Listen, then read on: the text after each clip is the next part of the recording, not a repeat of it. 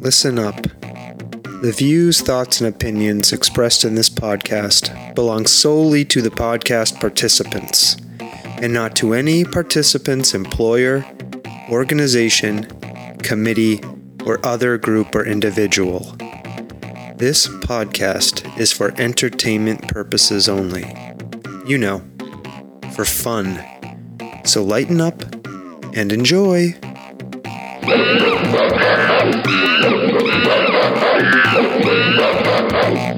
Oh, stomping Jen. You're already ruining all my new pencils. What's what am I doing to this pencil that I you don't know. like? You're like massacring it. It's a mechanical pencil, a yellow one, I a pa- just bought them. a Papermate Sharpwriter. If by ruining it you mean using it, don't you dare grab it from Look, me. Now, you snapped off that top. thing. this is not the Sawtooth Ruins Mechanical Pencil show. no, it's not. No, this is the We Talked to Nick episode. All right. And do you know who he is? No, I don't Let me who it is. tell you. Oh, tell me all about it. Yes, him. Nick is a financial advisor, Mm-hmm. a foodie, Mm-hmm. a former product development scientist for a major restaurant. I have lots of questions for Nick, All right. and I Why hope he. are ha- you still talking to me I- then? all right, fine.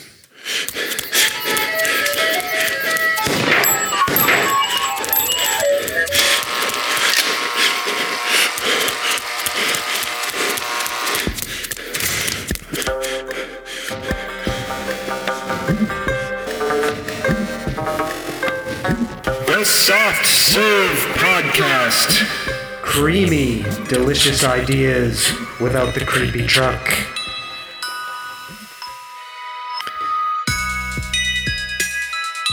Stomping Jen, we're here to talk to Nick. Let's say hi to our friend Nick. Hey, Nick. Hello there. Thank you for coming on the Soft Serve podcast. Thank you for having me on. Appreciate it. And I just realized But he's a former food yeah. engineer, scientist type of person, and this is a And soft ice serve. cream was his specialty. Yes, but we're gonna we're gonna talk more about that in a minute. But first, um, let's say hi again to Nick because I just totally got derailed. Um, I'm like a like a cat Squirrel. chasing cat chasing a laser. Um, Squirrel. So, um, welcome, Nick. Um, now, I attempted to introduce who you are, but um, I just wanted to give you an opportunity to say anything else about yourself. Um, say hello to our listeners. Anything you want to add? Yeah, I think um, you nailed most of it. Yep, I uh, I was a former product development slash research scientist for a uh, local famous ice cream company out of Wilbraham, and uh, now I'm a, a financial advisor. A little bit of a switch there, but you know, it's it's going from making ice cream, which people have to eat, and then uh, now going to making people's retirements fantastic. Yeah, I don't know, ha- that people happy. that is a big jump and like a big um, transition in terms of types of work. How did you find yourself in that space, and like how did you end up making that transition? Yeah, the um the impetus for this was Friendly's was getting well, there we go, drop name. Uh, they were getting bought out by a uh, major uh, dairy conglomerate, pretty much in the in the Midwest. So the writing was kind of on the wall for my three person department hmm when a big dairy conglomerate comes in with their own research development team. Um, so it, it prompted me to start looking around. Yeah, Um, I, I've been investing since, I mean, geez, I was 16, 17 when I started to get like a little investing going. It wasn't anything huge, you know, through a bank, but it's always interested me. Yeah, you um, strike me as a very smart person. Uh, back when I worked in the, before I worked for the pharmaceutical industry, I was in the medical supply um, business. And I remember one supplier, a gigantic supplier, bought a smaller one And some of the people in the smaller company were like, well, let's hang around and see if they give us jobs. Um, and all of the smart people got out very quickly. Yeah. And then the people who hung around ended up losing their jobs. So I'm going to give you one of these. Whoops. yes. For your for your prescient move. And that that ended that that resulted in you becoming a financial advisor. And I guess I'm going to ask a, what seems like probably a really simple question. Um, why does somebody need a financial advisor in their life? Why would they want to talk to somebody um, who does what you do professionally? Yeah, I mean it's it's a tricky thing. So investing has never been simpler. You can go online, download an app, start throwing money in the stock market. You know, you, you can do it very, very simply, but with ease of access doesn't mean it's easier in general. Actually, I'd say it's become more difficult over the years. Um, someone, and not everyone is looking for a financial advisor, but someone who is, is someone that wants to either defer some of the decision making to someone else that has, you know, more of an education in something. Um, someone that might be tired of losing on their bets, if you would, or uh, someone that just wants to get a, a well defined financial plan for a large purchase, for retirement, to and through retirement, and also sometimes for estate and legacy planning. If they're working with a state attorney, setting up trusts, wills, those kind of documents, or they're working with their accountants um, to minimize taxation, to work with their small business, we kind of work in that same general sphere to assist the estate planning, to assist the tax planning, and kind of, I don't know, quarterback it, if you would. So, someone that's looking to work with a financial advisor is someone with the complex needs, or someone that just wants a plan and wants someone to help them uh, get to their financial goals and dreams. Yeah. Why? So, one of the things I was trying to think about, right, mm-hmm. is like I have this aversion to thinking about money, right? Money scares me. I don't like looking at it right? And I don't know what it is. I, I probably should talk to my therapist about that aspect of it. But um, do you have any insight into why so many people maybe share that type of fear around money or why they're hesitant to see a financial advisor or why they think they don't need one at all? We're scary people. Mm. we're one of the most, I, I, I would say, we're one of the most feared professions just because, as you mentioned, money is scary. It's almost like mortality, right? We look at these things and it's like, I don't want to know. Like, the less I know, the better. I don't want to know that I'm SOL. I'd rather, you know, people have this fear that they're doing the wrong thing. So then they totally avert trying to fix it. You know what I mean? It's almost like doubling down. Mm-hmm. But oftentimes people aren't doing the wrong thing. They might just be able to get some efficiencies by working with someone or you know really just having a defined plan i think would make a lot of people feel better. But to to cross that hump to to speaking with someone typically it takes a push like a financial crash a market crash or you know if, if they have an inheritance or if someone you know close to them has something horrible happen to their their financial picture it kind of shakes them into saying well maybe i should prevent that from happening to me but at the end of the day, you, you know, you, you mentioned it, it's square in the head. It's scary to think about. Mm-hmm. It's it shouldn't be. It should be empowering to think about. Really, how do I change my destiny, my fate? Can I do something to make my life better in the future? It's not always about doom and gloom. It's more about trying to figure out what can I do within my sphere of control to make my life better in the future.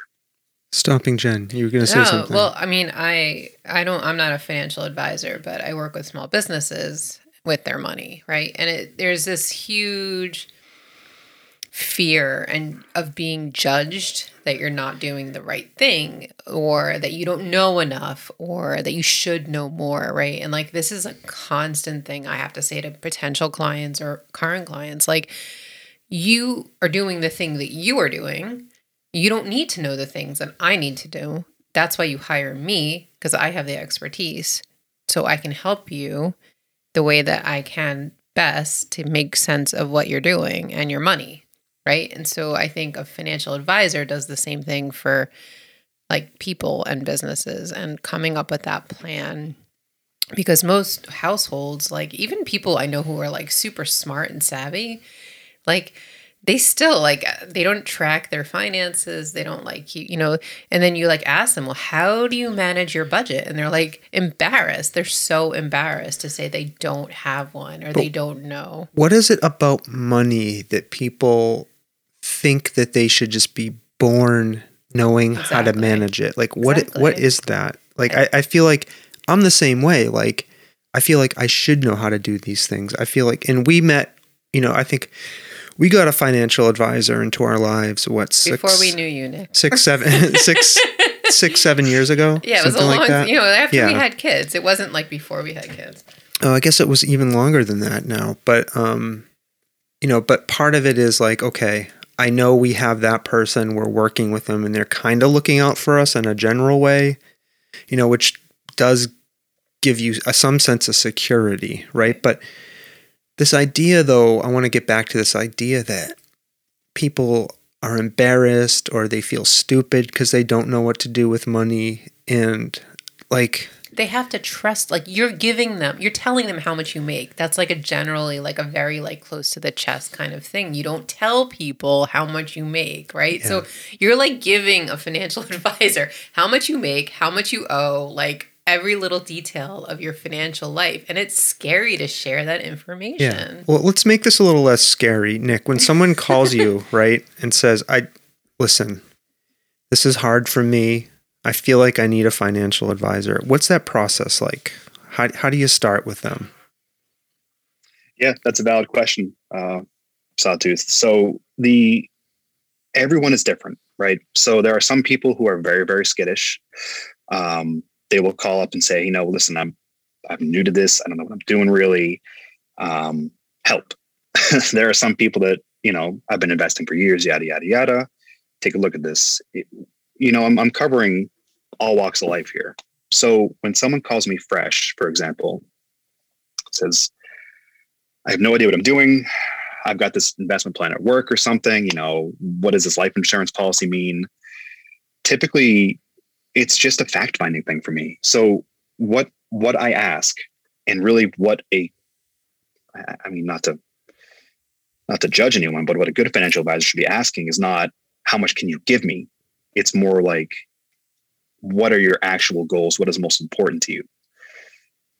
I think that's a little bit disarming is because I, I think that people, and maybe there are advisors out there that do this, but people might be expecting to be like, what's this going to cost me? You know, what, what is this expense to me? You know, is it, is it dignity? Is it an actual cost, et cetera? Um, when folks call me, it really is more of a discussion on what do you want? You know, what, what is, what is your point B? Point A is right now. We can get to that. What's your point B? Mm-hmm. you know what is your actual financial goal everyone no one says like oh i want to retire at you know 65 in three months and i need to have x dollars. No one's really that specific but everyone's got a vision. My job is to make that vision happen.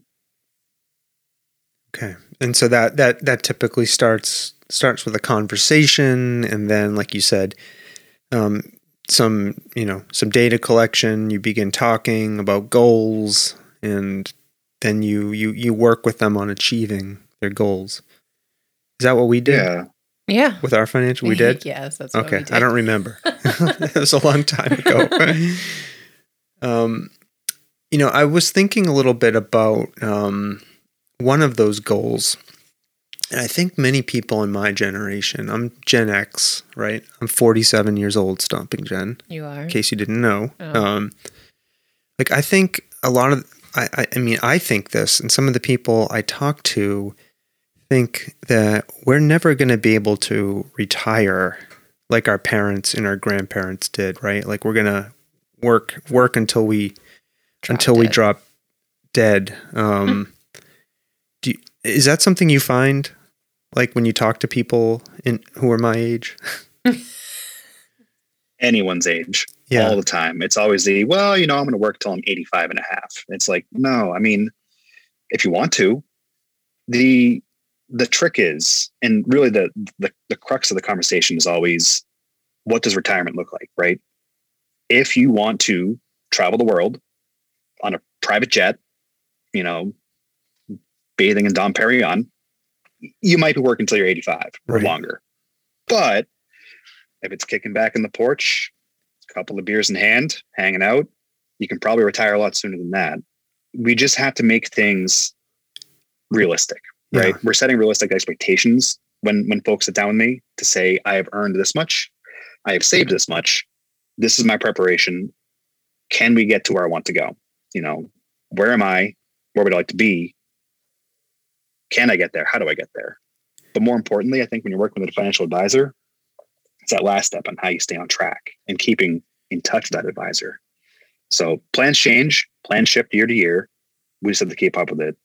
So, So, when- it's really that easy. so when you're thinking, like when I'm thinking about retirement, should I be thinking as specifically as you know? I'd like to take two vacations a year, right? You know, I'd like I'd like to travel twice a year, or you know, like should be should people be thinking that specifically in terms of you know budgeting and I'm gonna want to have this much or That's their goal. Sure. Yeah. I mean, if if their goal is to travel to France in the summer and then somewhere else in the winter, like Florida in the winter, sure, we can. w- When you're sitting down with an advisor, you can actually plan these things out. Say, well, we can ballpark. It'll be five thousand a year for this trip and six thousand a year for this trip. So, what does it look like if we factor in eleven thousand dollars a year on vacation after retirement? Mhm, mhm. you, you can get a really detailed and you know there's no crystal ball of course but we can do a very detailed guess on what the market will do what your portfolio will do how much you should have at retirement and then how long that'll last based on your spending. So it really is just pretty much like a cash flow. Like Mhm. this is what i have. This is how much i'm spending. What's that look like? So I, I would say that these things are fun things to play around with. You don't necessarily need to know exactly how retirement looks but you should at least aim to you know keep your quality of life the same if not better right? Yeah. I think I want I think I know what I want out You of do? retirement. I'm going to share want? this with you. What? the first time. It's what I do now. I want to wake, I want to sleep until nine. I want to get up. I want to drink some coffee, Yeah. go on the computer a little bit, Yeah. maybe watch a movie, Yeah. go to um, Lowe's or Home Depot, buy something. I have to factor that in. Then I'll come home, take a nap, and then I, I, will. don't know wh- who is living with you in this weird fantasy lifestyle. It's not fantasy. I'm literally describing every day off that I have. That's because you're working. if that's our life together after retirement, I didn't even don't finish. I didn't even finish. I thought we were gonna get an RV and sell the house and like travel around the world. Can I work a Home You Depot can trip drink in your there? coffee on the RV. Hmm. I think if I want to stay married, I better rethink these goals. Um, okay, Oh, all right. Um, boy. back back to the draw back to the drawing board. Um, Oh yeah, yeah. all right, I have a question. Go ahead, please. Financial planning question without like getting. So people are always like, what is better, putting money into retirement funds or prepaying mortgage payments, like on principle? Like, you know, wh- what what is the difference between the strategies of doing one or the other, or is it really dependent upon a person's situation? a little dependent do you want the statistician answer or do you want the human answer human. do you want both yes. we can do both yeah So here we go. Statistician answer. If your mortgage, say, is 4%, right? And you're anticipated to earn 6% in the market, it would make way more sense to invest in the market Mhm. because your return would be better by 2%. hmm The human answer is whatever makes you feel better, Mm-hmm. really. I mean, the, as long as it's, as long as your mortgage isn't like 15% or something astronomical, you know, then obviously you want to pay that off first. But if it makes you feel better to pay off more of your mortgage, if that makes you sleep better at night, hmm it's still a good investment hmm and it's a guarantee. Right. So the statistician in me says, you know, obviously you want to maybe weigh out your options a bit. You can do both. Maybe instead of putting hundred dollars towards your your mortgage extra, you put fifty and then toss fifty in the market. You hedge. Mhm. Um, it's really dependent on the person, but I think that that's a good thing to have a conversation on, and I I do that all the time. Yeah. It, it depends on what people value the most and what makes most sense to them. There's no wrong answer. Mhm. Yeah. Um, for so for anyone listening to this, maybe who hasn't done any financial planning or has done very little, um, you know, beyond thinking about maybe you know, like Stomping Jen just said, prepaying some of their mortgage. Um, like what is what is a good first um, step towards beginning kind of a a financial planning type of move? Is it just calling a financial advisor like yourself? Is that is that what people should do? Typically, I'd say yeah, it's the easy way to go. Um, I, I mean, you can always look up to do it yourself. Some people like to do it themselves better. You know, same with them. I mean, for for example, in my life, I don't want to mess around with my plumbing. I will call a plumber. Mhm. I do not want to touch electricity. I will call an electrician. I will pay a professional to do a better job than I can do. Some people truly enjoy learning a craft and and going through with that. That's fine too. There's plenty of resources out there. Other people defer to a professional. I would say it's a great place to start. Just ask a pro, right? Yeah, and I think that's a perception maybe that people have that you have to have a, a Maserati parked in the driveway, have a McMansion, an in-ground pool, four labradoodles to, What? to to get a financial advisor. Like No. that you have to be living that kind of lifestyle. I mean, I think like, you know, the value of just calling somebody and even just the initial offering of like, let's just map out where you are right now. Yeah, let me ask you a question though, Stomping Jen. You're somebody who works with money. Yeah. You understand forecasting. You Yeah. understand cash flows. That's like what you do. Uh-huh. Why did you decide to pick up a phone and call a financial advisor? Because I still there. I mean, I know things related to the things that I know about, but I don't know anything about the stock market or 401ks or Roths or IRAs or I mean, you start like going down this path of like you know different products for retirement and um, saving, and it gets very overwhelming. And financial advisors, that's what they have certif- certification, and they they go they learn about it, they get education on it, and that's what they do. And I, I'm very firm believer. Like so, when I work with clients, even I tell them right off the bat, I don't do taxes. I don't do payroll. There are payroll companies out there and there are accountants out there, and I'm neither one of those things. I can help you work with those people and I can organize your data, but there are specialists out there, and financial advisors are specialists. So Yeah. It's interesting. Um, Nick, you were talking a little bit earlier about stocks and these apps and like learning something new.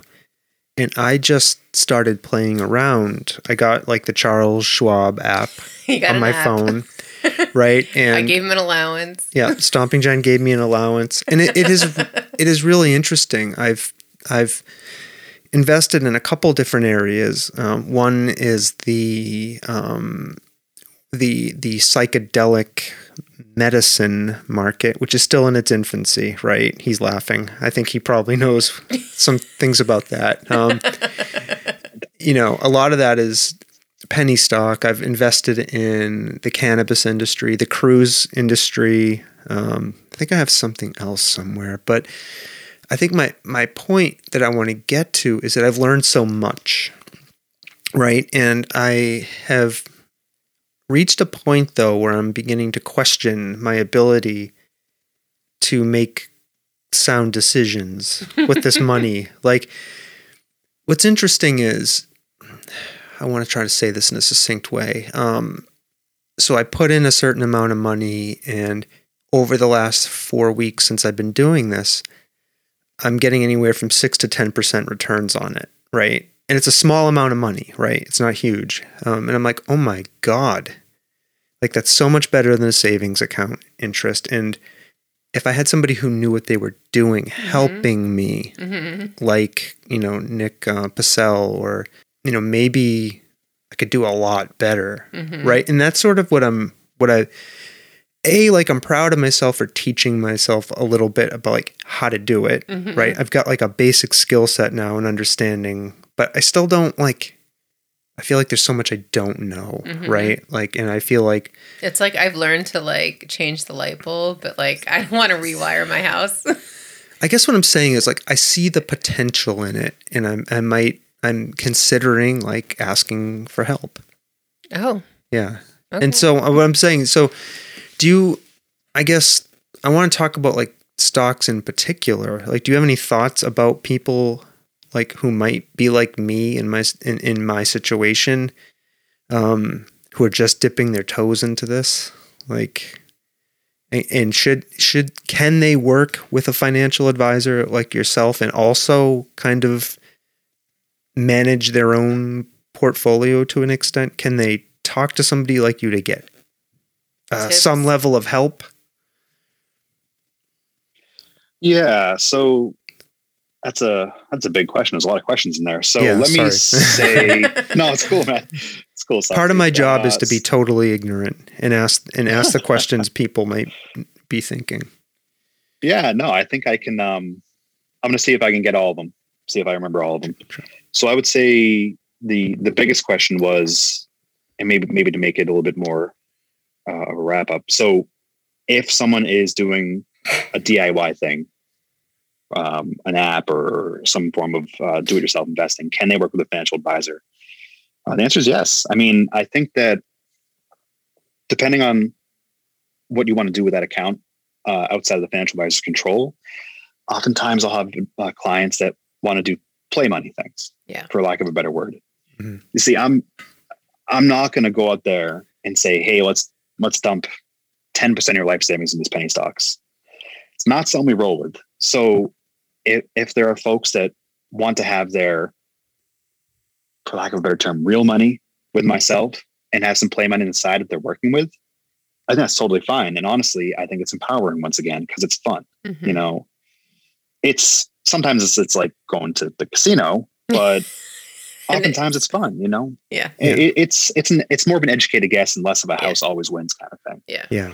Um, but I, I think that you could also ask your financial advisor to, to work with you, saying that, well, you know, I've got I've got all these pot stocks, for example. I've got all these uh, alternative medicine stocks, if you would.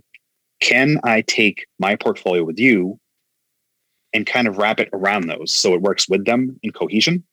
I think that's a totally fair question and very reasonable to ask. Yeah. I think we're just doing the side gambling kind of. Thing. Yeah. Right now, it's just it's, just fun like for me. It's just sorry. I mean, I I feel so privileged even saying this, but you know, like we had like a little bit of extra, and I was like, here, if you want to play with it, like go ahead. Like it's not gonna sink us if you lose all this money.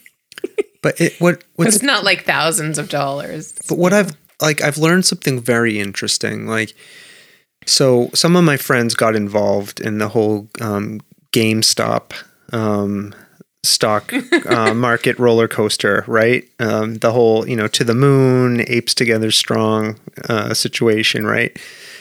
Um and that's what kind of got me into this. Like I wanted an account so I could buy one share of GameStop, you Yeah, know. yeah. Um and you know in like reading the message boards and i don't know if these are fake or not but you read about like these people who you know have put their their life savings into Into into GameStop GameStop and you know have made millions of dollars and you know like you could see how it's like gambling right Oh, it it's is. it, it- and fortunately whatever it is i'm not susceptible to that kind of impulsivity so i wouldn't do something You like sat that on it too long, and the price went up. yeah that's the problem i would have dumped everything i earned in, into it if, at eight dollars a share but um, um so i guess where, I'm- where i'm going with this and i think you answered this is it's something if if i'm going to do it at a more serious level i would want to work with somebody like Yeah. yourself i think to, to like help me and put it in context of the rest of my um Yeah. investments you know my retirement accounts all of that kind Well, of that's stuff like, sorry, Nick, I don't want to jump on your um, but like you know that's what happened when the pandemic hit and my dad who sort of is more involved because he's retired and has more time to like think about like investments and work with his financial advisor more closely and he was like oh i'm going to buy a whole bunch of cruise stock and i was like oh maybe we should be doing that right? Because it plummeted. And you Yeah. know like that's an industry that will definitely rebound at some point. So I reached out to our financial advisor and I'm like, "Hey, my dad did this thing. Should we be doing this thing?" And he's like, "Yes, definitely." So he like did a big like transfer and um uh, for us. You know, I wouldn't know and you know, in talking to him months later, he was like, "We should have done more. We should, you know, like we should have done it earlier or whatever." But like, you know, he he's he's not the type to be aggressive like, "Hey, the market just tanked. You want to do something?" He waits for us to be like, "Hey, we want to do something." So And and that's the thing I've learned with this and just in the four weeks is like you always say to yourself, I should not have bought that much at that time, or I should have bought more at that time. Like hindsight is 2020. is perfect 2020. 2020. So Stomping Jen brought up a great point. And the point was you called your advisor. We can be proactive as advisors, but we have many clients. We def most of us, the royal we, will try to do the best we can for everyone, ethically, you know, uh, morally, and just customer service wise. But we're not mind readers. You know, when you are working with a financial advisor, the most important thing you can do is stay in touch with them. You know, we're not trying to be scary people. We're trying to work with you. Our goals are the same. The fact that you took a proactive step, called your advisor, and apparently did well with that is just a testament to you, you're doing the right thing. Yeah. You got to have that relationship with your financial advisor where it's not just like a, what's this person trying to sell me? Or, you know, Right. oh boy, here they're calling it again. You know, if you have a good relationship with them, it, it's it's going to be extremely beneficial to you. And having an open line of communication is so important. So Mhm. kudos to you for calling them. Great Yeah. job. yeah, yeah. It Yeah. doesn't doesn't hurt that he's a friend. So Yeah. Yeah. All right, so people, listen. Um, all right, I want to rewind the clock a little bit. Um, I during my opening, I mentioned that you were a foodie and a former, and I think you mentioned this too, a former food scientist. Um, and you have a master's degree in food science. Um, tell us a little bit about what led you to pursue that degree and and a a former um, career in that field. I'm really interested in that. Yeah. So food's always been a passion of mine. Um, love food. Uh, my original intention when I was a young lad was I wanted to be a chef. I wanted to be a great chef, make all the cool food. People, to me, it's it's a way because I'm not artis- artistically inclined. You know, let's face it, I can barely draw a stick figure, but I can put something tasty on a plate. So it's a way for me to express myself. It crosses language barriers. It crosses uh, pretty much every cultural barrier. You know, you're sharing something with someone, you're sharing an experience. To me, it's a way that I can communicate uh, outside of just verbalization, um, you know, physical contact, sign language, etc. So for, for me, I wanted to be able to do that on a larger scale as a job. When I grew up a bit, I realized that being a chef is an absolutely brutal job and a Mhm. thankless job. I Love love all you chefs out there, but it is a tough gig. Um, I was sitting in the dining commons at UMass one day, and just thinking about life, saw a little pamphlet on the table says, "Do you like food?" Yes, tell me more. Yes. Uh, do you like science? Science is great, man. I love science. Become a food scientist. That exists. yeah. And right then and there, I found it from a pamphlet. It's not that crazy of a discovery story, but I went to the office uh, at at the uh, Chenoweth building in UMass and I said, Hey, what's this all about? Mhm. And once again, the rest is history. Um, really neat major. yeah, I would imagine it involves a lot of chemistry, potentially potentially biology. I'm guessing. Um, how do they work in the ex- in in in in the curriculum? How do they work in like experience with food itself? Like, do they have like test kitchens and like, or I mean, really curious like what the the the course of study is like.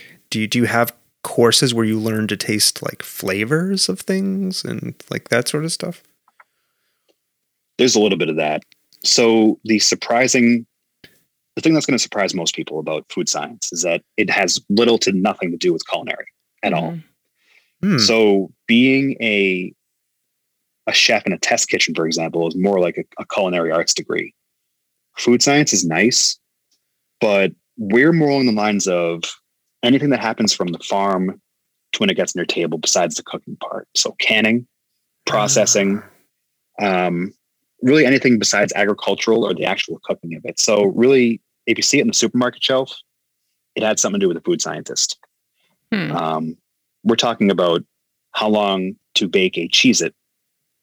You know what I mean? Like how long, at what temperature, what length of the, is the oven conveyor belt? You know, how many can we produce per hour? Can we optimize that? Can we save cost in the cheese we use in the Cheez-It? Can we change the flavor up? You know, it's not it's not necessarily it's not necessarily culinary. It's more microbiology, chemistry, and I guess a little bit of engineering too. Mhm. Hmm. You could have been a food scientist. Yeah, I have a degree in microbiology, um, and it never, That's never, half the battle. yeah, it never even occurred to me. Yeah, Well, well, that's not. It isn't true. I mean, maybe it it, occur to never occurred to you, Yeah. but he, he had an internship with his microbiology degree at the brewery Oh, Amherst Brewing Company. Yeah. Yep. like a million pitching years yeast? ago. Yep. No, he was um, like in the tank scrubbing them out. yeah. I mean, I helped out.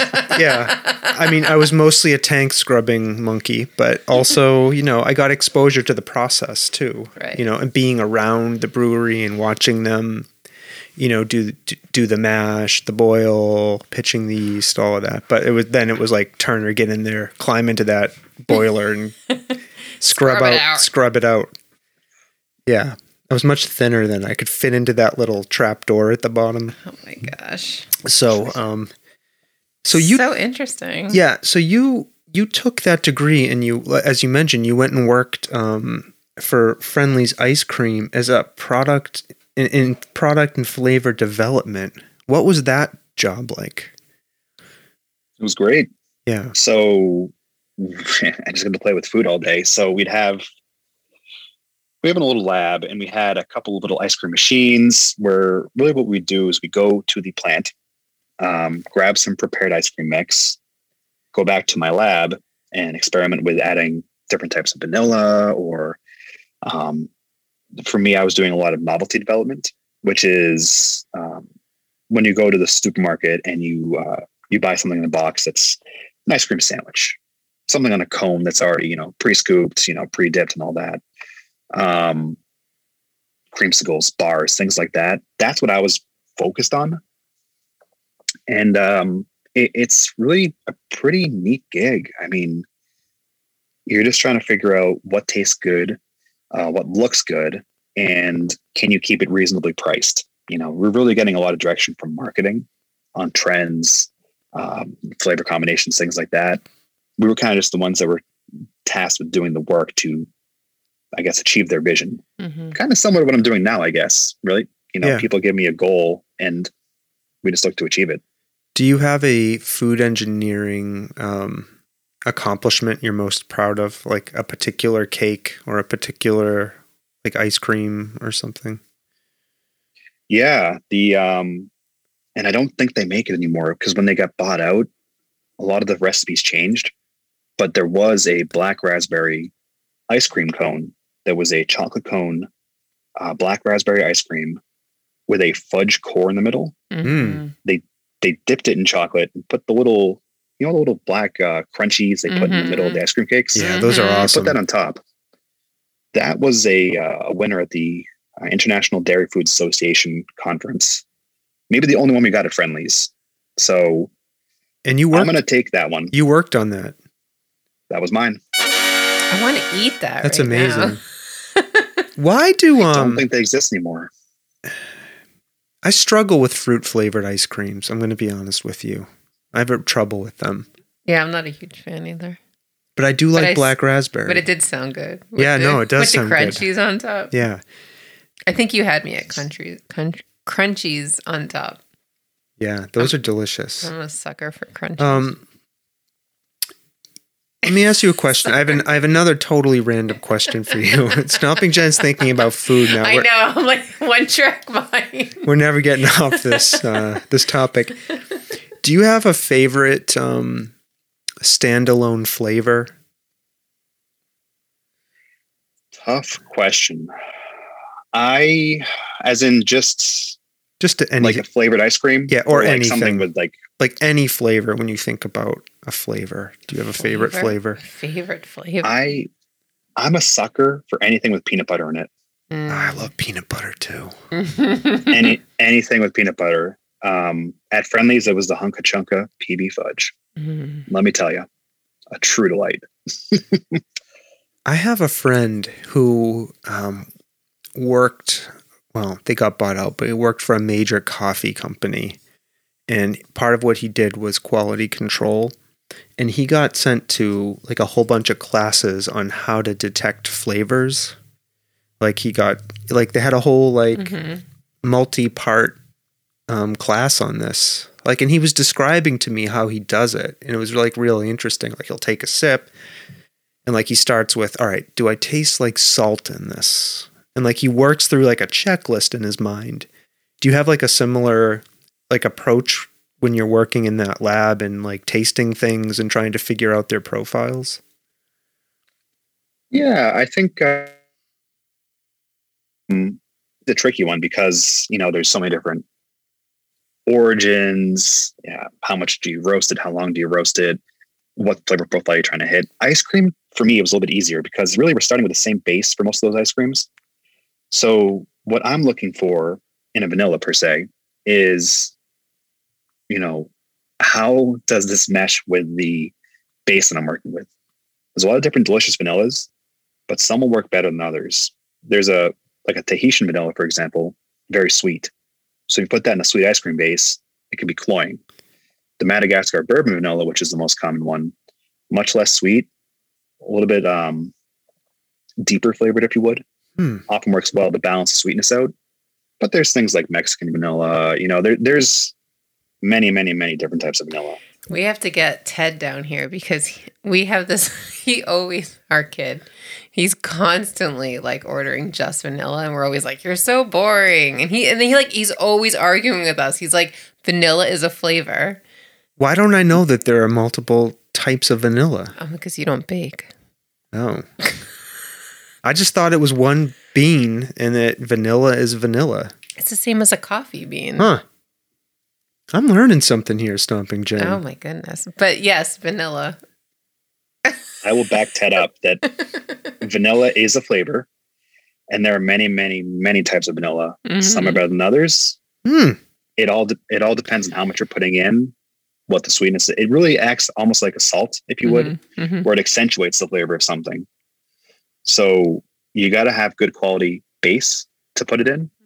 But a really good vanilla can amplify something substantially. So Ted's Hmm. got it right. Yeah, I was telling him that it's akin to like cheese pizza.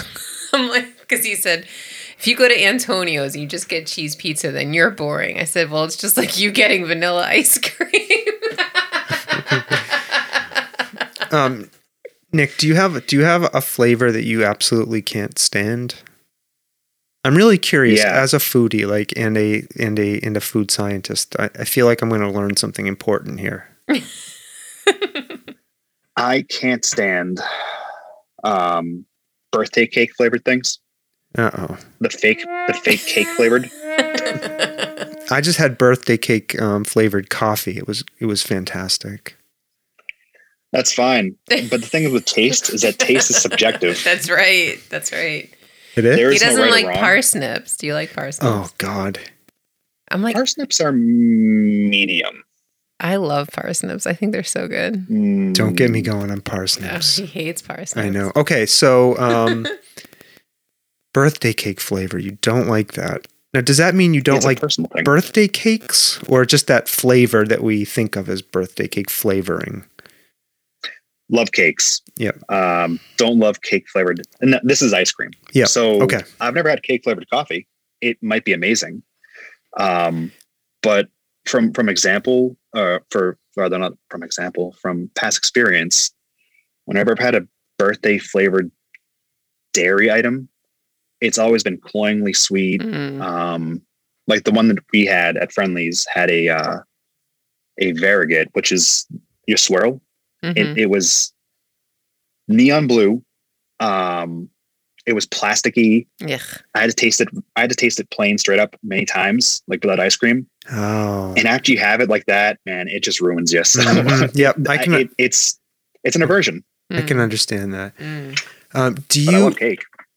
do you have a favorite flavor combination? So like this flavor with this flavor um, is better than the the two alone. Yeah, I mean, I go back to my peanut butter thing. I think chocolate and peanut butter is a natural combo. I would Um, agree with that. Yeah. What about you, Same with Stomping um, well, Yeah. Nick is still talking. Okay, sorry. Go ahead. No, no, no. I'm good with that. We can go with chocolate and peanut butter. That's an easy one. Yep. Um, What else? geez. Um, let's go with. We can keep going with chocolate. Chocolate and banana actually really good. Um, Uh oh. Uh Oh, okay. No. Chocolate and banana. I love it. Yeah, I love it. I'm guys are right like with twins you. right now. Yep. hmm Your birthday cake Really? was chocolate, banana, And peanut butter. and peanut butter. yeah. Look at that. It was amazing. Yeah. What about you, Stomping Jen? What's your favorite flavor combination? Coffee and Oreo. What do you? What is that? For real? Are Coffee and for- Oreo is delicious, Stomping Jen. No, I love them too. I I, love know, I love Oreo coffee ice cream. I just wanted to get you mad. Ugh, whatever. I also like to counter that. Yeah. I also like van- like chocolate chip cookie dough, like in vanilla ice cream, because there's something like really satisfying about that combination. That's a classic. Yeah. It's good. Yeah. I think I agree There's with a you. there's a really nice uh, local restaurant that sells delicious blizzard esque ice cream treats that uh, I got to try recently, Mhm. and uh, it was a delight. So good call. Is it is it Chubby's? It was yeah, it was my combo. yeah, Chubby's. We had um Chris Snow on our podcast. We interviewed him. He was it was such a good conversation. hmm I was hungry afterwards. I think I'm getting hungry now. Oh, for ice cream. Anything. Well, you know what kind of ice cream I had today? Nick? what did you have? Nick Bre- uh, Sawtooth already knows. Oh, you son of a bitch! I can't. believe Lucky Charm ice cream. You fucker. Was it magically delicious? it was magically delicious. And No, I actually, I have to tell you guys all the truth, right? It sounded really good, but like because it's like an ice cream, you know, the cereal goes stale. You know, like it's been sitting in milk too long. No, Lucky Charms is my favorite cereal, and she posted this picture just to torment me. Oh my god, I'm so mad at you. All right, back to Nick. Um, yep. all right, you you mentioned you like to cook. Um, do you have a favorite thing to cook? Not really. Um, it's kind of a spur of the moment thing, you Mhm. know. I think that I think that it just depends on the weather outside. There, there's a lot of different factors, but I would say for comfort food, you know, I, I guess comfort food would be a style. Um, fried chicken, Love it. Mm. mac and cheese, all the healthy stuff, you know. Mhm. Um, I've been trying to get uh, good with my smoker. I've got a little uh, Weber smoker that I'm I'm working with. That uh, it's great. I love smoking food. I would uh, I would love to have a more robust barbecue scene here in town. I, Oh, Chris yeah. does a great job. Yeah, Yeah. Maybe we can work with him to get a, a distinct. That's been a dream. spot. That's been a dream Oh, of yeah. mine. I, Oh, I've always wanted to yeah. have a dedicated like barbecue shack here. I think it Oh would do God. gangbusters. It would do so well here. yeah. Yeah. Yeah, I mean, with all the the farms we have here, it'd be amazing. Yeah. Yeah. How about to just to eat and enjoy? Do you have a favorite type of food? God, you're making me so hungry. I know. Sorry, and I This is tough. Yeah. yeah. I feel like we're gonna. I feel like we're gonna learn something from these answers because of so? because of Nick's training. That's why I'm asking these questions. okay. And I and I just have to say, I Mm. think there's, and I know, and I don't disagree with you that it's that your answers are subjective, but I'm still gonna find additional meaning in them. Probably where I shouldn't, You're but the expert on yeah, I'm. I'm gonna be drawing conclusions. So please. And this is just like a, a normal, everyday, easy thing. Or just so oh, eh, uh, out of the entire universe of food, what do I If like? you were stuck on a desert island, yeah, what yeah, what would your what what would your desert island food be? What would you bring with you? I feel like I could always go. I know we just mentioned it, but low and slow barbecue Mm. done right. It, there's just there's just so many good ways to to do that, and it to me it doesn't get old. Um, with the amount of sides, delicious meat. Oh man, it's the whole package. It's great. I have recently determined what the best thing to eat for breakfast is Oh my god. and the best thing to eat for lunch. I now know I've only got one more meal to finish. I w do you want to hear my answer? I already know, so you could tell All right. Nick. The, this is the very best thing anyone can eat for breakfast, period. It is half a cup of oatmeal with one sliced banana, a scoop of peanut butter, and maple syrup. Mixed, thoroughly mixed. It has to be mixed. That is the best breakfast. Like this says something about you, but I don't know what it is. That, that is the very best breakfast anyone can eat. Uh, that's the very best breakfast that you can eat. All right, the best lunch. Are you ready? Oh, I know what the best more. lunch is. I've oh, been wait, there's more. I have been experimenting for a year in lockdown Yeah. with multiple types of lunches, Yeah. and I have finally settled on the very best lunch. okay. It is a thickly sliced piece of bread, toasted, with half an avocado, salt, pepper, and a drizzle of olive oil. You mean avocado toast? It is the best lunch. There's not a better lunch anywhere. Now, Yes. that's all. I just wanted to share that with our Oh. food scientist. Quite. Thank you so much for sharing. Do you have a favorite lunch? Hmm, favorite lunch. Oh, you crazy. Yeah, you know, I really um I've really gotten into uh it's it's kind of weird, but doing things in rice as a medium. So pretty Hmm. much vegetables, meat, whatever you got, throw it in some rice as a as a almost like a bulking thing. Or like a bulking, I don't know what the best way to, to describe it is, like a stretching agent, I guess, to stretch Mhm. your your meals. But really all I'll do is I'll take some leftovers from the night before, the the, the day before, throw it in some rice, nice and easy. Something about it, I don't know. It Yeah. it speaks to me. But avocado toast, It's pretty close good. second. Yeah, it's so Close good. second. So Mhm. good. Um, going out to eat, I wanted to ask Oh my about this. goodness I know. Why do so? This is something we haven't done in over a year. We Uh. haven't gone to a restaurant, hmm and and it, it was like such a big part of our lives. It was. Is there something about the experience of going to a restaurant that people like? What is it about that? What do you think that people love?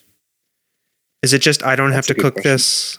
And it it's a two part. Let me. So there's that. Like, what do people love about it? And is that something that you think about as a food scientist or a food engineer? Like, this food's going to be served in a restaurant, and we gotta. I don't know. Maybe that's a dumb question. Stomping Jen. No. I don't think so. I think that you're when you go to a restaurant, you're pretty much renting a space for the evening, right? Yeah. You you're pretty much having a little party thrown for yourself. You got someone to come take your order. Someone's going to prep the food for you. You can get whatever you want, drinks, dessert, have it all. Uh, but you're renting that space, so it's an experience, you know. And and there is a certain there is a certain feel to that that I don't think can be replicated in your own house because you know you got to clean, womp womp. But you uh, have to cook. that too, there's a lot of there's not much effort. Right. So there's definitely a draw to that. I and, and as the the food science guy and the microbiologist guy, and you can probably speak to this sawtooth, but um, I'm the wrong person to ask about that because sometimes I'll judge a place if I see something that's out of whack, if you would, Yeah. um, some questionable hygienic practices. It's gotten a lot better over the years, though. Mhm. Um, I, I don't think I've seen anything egregious around here by any means, but you know, like 10 years ago, you'd see some things be like, oh, maybe I don't come back here. Hope I don't get sick, you know, something like that.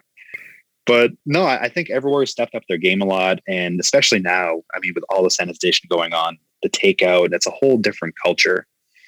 Um, but you know, I, I wish the best for the restaurants around here. I'm trying my best to to support them where I can. Mm-hmm. Um, Yeah. I don't want these places to close, so I'm showing them as much love as I can. You know, Yeah, we try to we try to go out. To, we try to order out once a week at least. I mean, that's kind of and, in. I think with the deliberate, we've been doing that for the last year with the goal of trying to Yeah. support these restaurants that we love, um, especially here in our town of Mhm. Belchertown, Yeah. Massachusetts. Mm-hmm. Um, yeah. Um, a couple, a couple of more. And these, these are. I have a, s- I have Oh, go food ahead. engineering question. Yeah, 'Cause you go. mentioned takeout. Like, why is it that f- restaurants that are not traditionally takeout friendly, they a lot of times their food just doesn't get home. You, you just don't have that same experience as like eating it inside, as opposed to some restaurants that are like designed for takeout. You know what I mean? yeah. Did you I follow would my typically, question? I did. Yeah. Now I typically relate that to uh, water being the issue. Mhm. So when you have hot food, you have evaporation. Crispy things ain't gonna stay crispy. yeah. That's the problem. I mean, even even your traditional, um, I guess your traditional Chinese takeout, right? You can get the the combination of rice, maybe a main uh, main meal, and then chicken fingers. Say, if you have them at the restaurant, it's going to be nice and crispy. But by the time you get them home, those chicken fingers aren't too crispy anymore. They're still fine. Yeah. But a lot of like if you if you think about what would happen to a bun if you put it into a steamer, right? By the time you get that that burger home, Yeah. the takeout places put them in paper wrappers, but oftentimes you know your takeout place has to put it in a, a styrofoam container of some sort. Yeah. It it just it it depends on the packaging, what's reasonable for them to buy. Right. You know, places like Mickey D's have been engineering these for decades. Right. Tons of money goes into it, but your local place limited in resources. Yeah. That's going to be the main difference. Is is water is usually the big offender. Mhm. That's so fascinating. I I just learned that. I had no idea. Well, because like you know, it's it's been very Yeah. apparent. You know, depending. Like we we got local burger from Northampton. By the time we got it home, it was just like, ugh, why did we order so many French fries? They were all Fucking water. soggy. We needed to survive. We needed to live, but it ruins our burgers. God damn it. I hate water now. I hate it. you should hate water. Oh my god! I'm done this with water. Conversation is. Alrighty. I'm done with water. All right. Um All right. Um I want to ask a question about the Food Network. As somebody who's into food, I'm assuming you're um you've watched the Food Network. Um any thoughts on the existence of the Food Network and kind of like their shows? I'm just curious. And do you like watching them? Yeah, I think um, it, it's evolved over time. The Food Network used to be more about cooking shows. Now it's more about cooking competitions. Yeah. Um, the evolution of it, I, I think, has been kind of, I don't know. It, it's the same with other shows, or other channels like the History Channel, where it's been used to be more about history, but now it's about ancient aliens. And I know some of that's interesting, but it's not necessarily like the same as it used to be. Doesn't mean it's bad, but I think that the Food Network shows are entertaining, but it's really the food's kind of the afterthought. It's more about the emotions, the which restaurant can we save, the you know celebrity chef cook off challenge. It, it's inter- it's entertaining, yeah. Yeah. but I don't think it's necessarily about the food anymore. The food's more just along for the ride. Yeah. Yeah. My favorite food competition show, and I don't think it's on Food Network, is the Great British Baking Show. Oh, I cannot get enough of that show. There's just something well, about they it. focus on the food, yeah, they do. Yeah, so much about the company. but I just love that show. Like it's so good natured. I like. I don't know. and you some- win a glass bowl or something. That's all you get. you get a fucking bowl, at the end. But that's good. oh, Do you know what I mean? When There's I no- grow up, when I grow up, I want to be Paul Hollywood. Oh. yeah, he's awesome. Although um, You have to get a handshake from Paul Hollywood. he can wear a pair of jeans. That guy. What? You never noticed his jeans? All right, we'll move on. Um, speaking of celebrity chefs, Oh do you my have a favorite? I think I have a favorite. Ah, you do. Yeah, I'll share it in a minute. Well, Okay. let- let's see if Nick has an answer to this question. Favorite celebrity chef? Um, I don't know. See, there's there's a lot of different chefs that there's there's chefs that are more entertaining. There's chefs that I think maybe more for the actual food itself. I, I like uh, he's a little bit old school, but I think um, Chef Morimoto, hmm way back in the Iron Chef days. Oh, yeah. for for food and presentation, I think he's one of the tops. For entertaining purposes, and he's still a good chef. I like Gordon Ramsay. Oh, He's a that's funny dude. that's who I was keeping in my pocket, and he has stepped up his social media game, especially over the pandemic. I I love the hell out of his videos. There's two types of videos he does. videos. So recently he's been doing these videos where they're reaction videos to people who do horrible things to food. Like one he did like somebody was cooking like a piece of um what's that Japanese marbled steak? I forget what that's called. Uh, Um is it Wagyu Kobe? beef. Kobe beef. Oh. They were they were cooking it in some kind of like chocolate oh god. and he's just like Oh my god! and he gives these reactions through these videos yeah. um, and there's other types of like horrible cooking that he responds to. They're just so funny. Um, and the other thing I love about him is he's been um, posting just these regular like little cooking videos, these recipes. Like he did one for like a like a, a Christmas turkey or like, and I just I love watching him. Like I love the non are Hell's. you? You should be cooking more. I know I love the non Hell's Kitchen Gordon Ramsay Yeah. like yeah he's he's awesome and then there was the um do you remember he did a series called hotel hell did you ever see that and every episode he got down to his blue speedo and swam in the hotel pool You had to test out the pool. yeah every What is single this about jeans and speedos? What's going on with you tonight? i don't know all right um stomping jen did you have a favorite celebrity chef Do I have a favorite celebrity chef? yeah Um, I don't think I've ever really thought about this. Hmm. okay I mean, I did like Anthony Bourdain. We used to watch a lot of. Him. Yeah, we did. He was good. and his books are excellent. yeah his biographies they're excellent. uh, kitchen confidential was his first one it was really good Yeah. Uh, That- you met Andrew Zimmern. oh yeah i we was used to um, watch Andrew Zimmern all the time. At the large university that I work at, I was just walking across campus one day, and um, And then he like texts me. He's like, well, this no, this this guy grabs me. He goes, "Hey, would you mind taking a selfie, um, uh, or taking a picture of us in this group?" And I was like, "Yeah, no problem." He hands me his phone. I'm looking through it, and I realized that guy is Andrew Zimmern. I'm like taking and so afterwards, I was like, I didn't even know who you were. I said, Would you mind taking a selfie with me? He's like, Yeah, sure, no problem. You help me out, I'll do it. And I just chatted with him a little bit, but he was a super nice guy. yeah, That's Yeah. rad. It was to- it was just like totally random. yeah. Yeah. I enjoyed meeting him. Did you? Yeah. He didn't cook me anything though. No, I like um. Who's that one? Ina Garten. Arna Ina Gardner. What's her name? I don't know. The Barefoot Contessa. It's Garten. Yeah. I Yeah. don't I don't know her. Yeah. Tell me more about her. What do you like about her? No, she's just like matter of fact and whatever. I used Yeah. to love Martha Stewart, but yeah, I still like her. She's she's also evolved. She like did a show with Snoop Dogg for a while. they're like BFFs. Yeah. Um Didn't they like host? They hosted the like dog show this Puppy year together. Bowl. The puppy. Bowl. yeah, they did. Um all right. I don't Um, enough about food. I'm going to transition. I'm going oh to transition my gosh, to that some was so much about food. I know, I'm sorry, but everyone loves food. It's true. It's true. I Right? love food. yeah, I'm going to transition to to, to some more serious topics that we want to talk about with um, Nick. Um, now, Nick, you've you've you've decided and you've thrown your hat into the ring um, to run um, for local government in your town. You're running for a seat on the select board here in our town of Belchertown, Massachusetts. Um, what made you decide to do such a thing?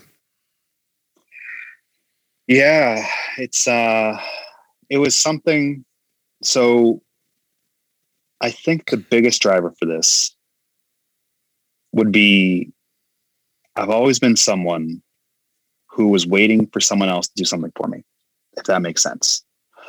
I've always been passive to the degree, well, well, you know, someone else take care of this, or these things will happen, or you know, all in due time. Mm-hmm. But throughout the pandemic, throughout all the recent political happenings, I've started to realize that no one is going to do anything for you. You really got to take charge yourself, take the reins yourself, and try to enact change. Um, so for me, uh, really, it, it's it's a chance for me to do something positive for our community by exerting a little bit of effort and a lot of love. Yeah. Well, I mean, first of all, um, as a citizen of our town and a taxpayer, I want to say thank you um, because it's a you know it's a it's a big um, even even being willing to run yes, right? The the results of the election at the time of this recording unknown but even being willing to do it is is a is mm-hmm. a service to our community. And so I just want to say thank you for even considering it. Um, you know um, and Stomping Jen here, it's no secret, um, serves in our town government on the select board, right? We've talked about that here many times before, and I see I see all the hard work mm-hmm. that you do, Stomping Jen. Mm-hmm. So as a as a constituent, uh, as a citizen, thank you. Oh, thanks. Um, My pleasure. Now, now, um, Nick, are there any are there specific uh, things you're hoping um, to accomplish? Is there are there changes you're hoping to help work the town towards or through um, if if you're um, elected? Yeah, I, I think the the key word in that is help work towards because as you know, we know we're we're one of five, right? So and and we're not necessarily the group that is going to drive this change specifically. We're going to vote on measures, but we're not necessarily getting out there and doing all the work ourselves. We, we don't have the capacity for that. So my goal would be to my goal my goal would be to try to do my best to vote along the lines of having this town just develop what we have already. So really I don't think we need to make we don't need to make Belchertown Route 9 and Hadley or mm-hmm. Memorial Drive in Chicopee. You know, we're not looking for that, I don't think. But if we can showcase some of the stuff we have here, such as we mentioned before, the barbecue, that maybe we have some barbecue stuff using, um, you know, local, uh, local livestock, or maybe we have a, a year-round type of farmers market or a cooperative space here in town that can showcase local artisans, um, we've got a lot of property we can rehab, uh, rehab, and and we don't need to do a lot of clear cutting to, I think, accomplish a lot of these goals. But we do need community support, and you know, we need to do it as a team. Mm-hmm. Um, it's not just, as I said, a couple people like holding the reins and trying to drag everyone along, everyone along with them. We have to do this as a community. We have to have the community involved. Um, it's it's a team effort. So my goal would be not only to try to vote along with these items and, and make them a potential, but maybe also to motivate and energize other folks in town to do similar things that, that we're doing here and maybe take some action themselves. So if we can create a chain reaction, maybe have one or two people become interested, become motivated, become engaged, that's a win. Mm. Yeah, and, and and what I'm what I'm hoping, you know, is we have so many um, wonderful elements in in our mm-hmm. town associated with our town to try to get people engaged. Right, um, we have our our Belchertown Cultural Council, mm-hmm. um, for example, who who plans these amazing events and. Um, I was talking to one of the members of the Belchertown Cultural Council recently and you know they're really hoping to bring back the food truck events this summer which mm-hmm. would be fantastic um, mm-hmm.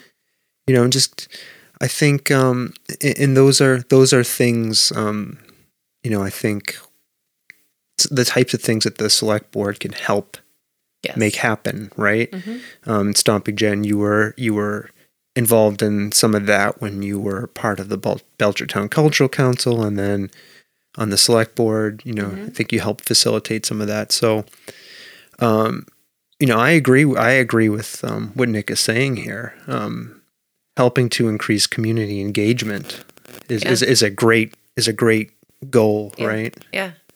Yeah. Yeah. Um. So Sorry, I have many thoughts. no, share them, please. You're a co-host. Oh well, no, I don't want to rain on the.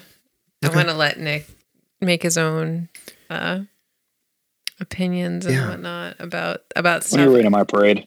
No, you know, no, sorry, that was the wrong choice of words. I'm, I don't want to steal your thunder, is what I'm trying to say. Like, uh, you know, there's there's so many unique things about Belchertown that I think a lot of people who have deep roots in this town want to keep to themselves. And there is a lot of new incoming people who have moved to our town. Uh, you know, and for good or for bad, they're here.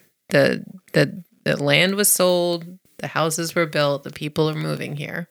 Right. So highlighting and sharing those resources and assets and uh, communicating to these new people and our surrounding communities about these hidden gems or not so hidden gems or you know really Yeah. kind of communicating what our community has already existing is a way to help spotlight and like shine uh you know a Yeah. spotlight on our town Yeah, and Nick, what is what are some of the things that you love about Belchertown that are motivating you to to serve it in this new way? Like what what are just some of the stuff you love about living in this town?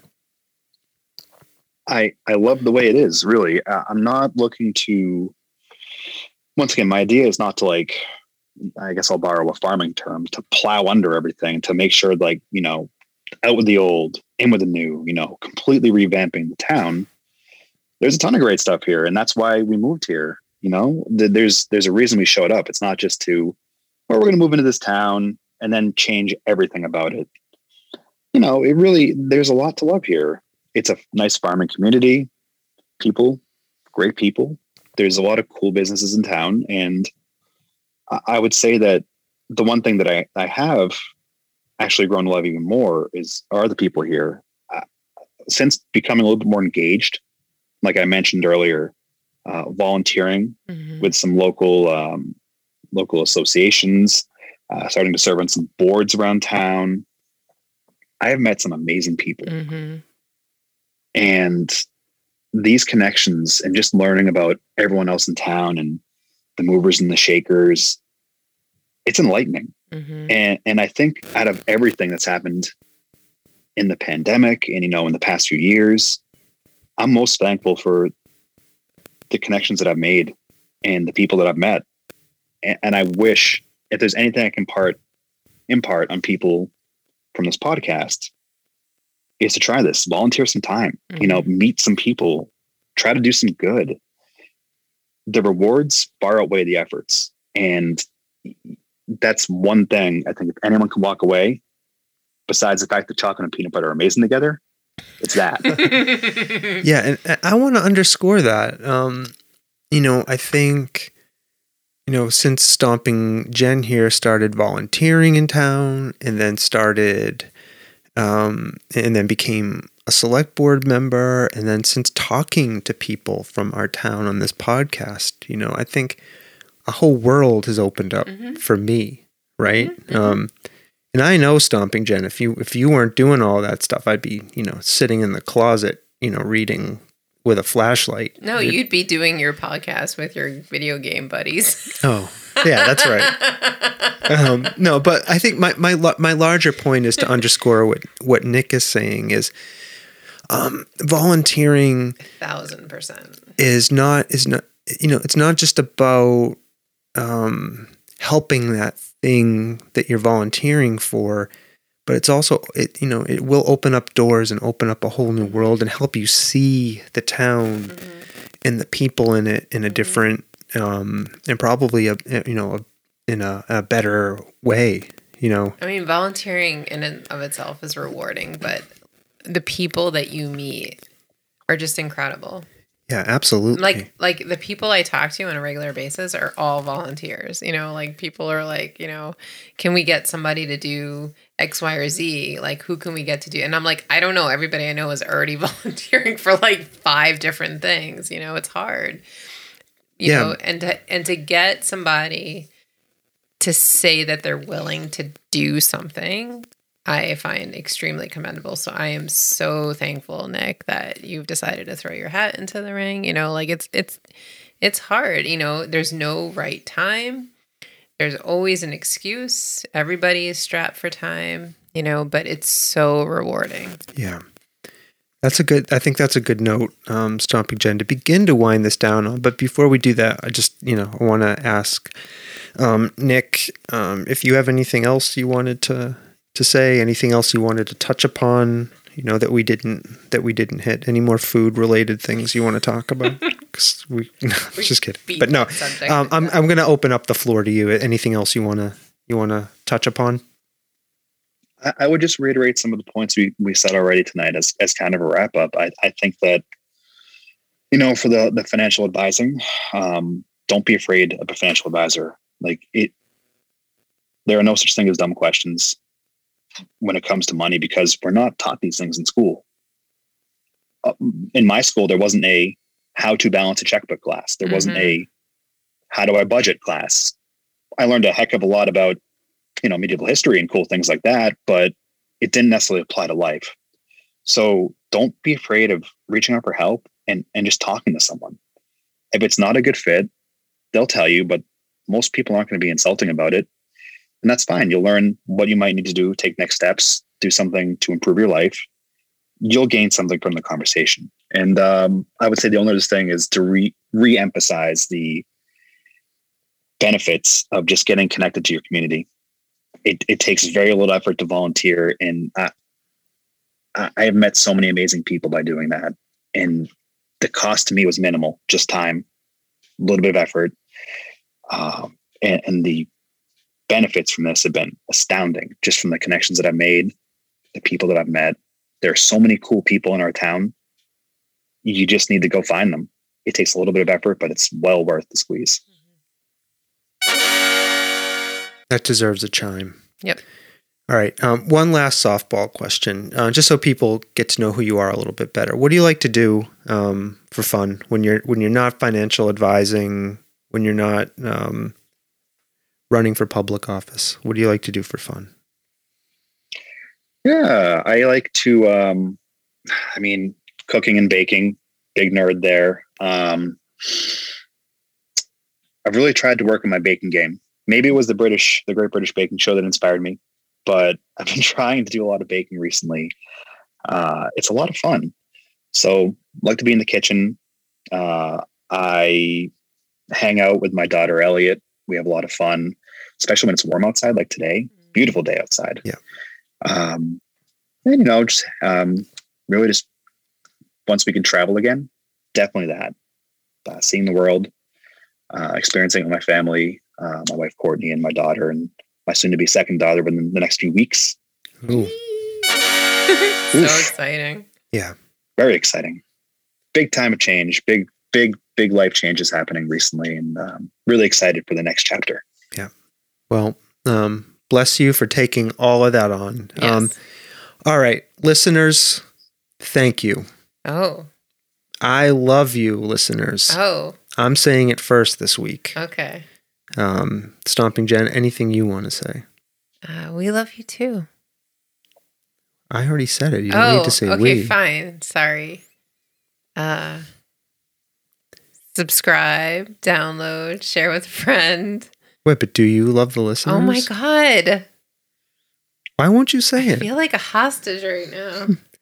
All right. Well, I guess we're gonna not know whether or not. I love you in the platonic way that a. Uh, oh my god, why are you staring at me like that?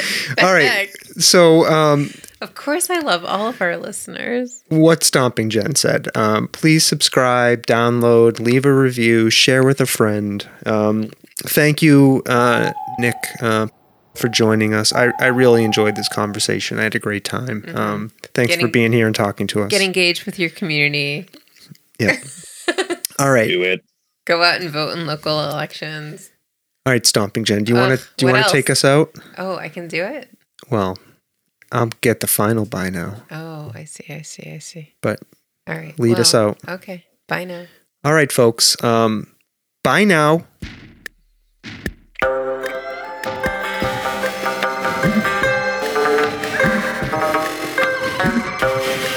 This world of ours, ever growing smaller, must avoid becoming a community of dreadful fear and hate. Those who have freedom will understand also its heavy responsibility. That all who are insensitive to the needs of others will learn charity, and that the sources, scourges of poverty, disease, and ignorance will be made disappear from the earth. And that in the goodness of time, all peoples will come to live together in a peace guaranteed by the binding force of mutual respect and love. And love. And love. I shall never cease to do what little I can to help the world advance along that road.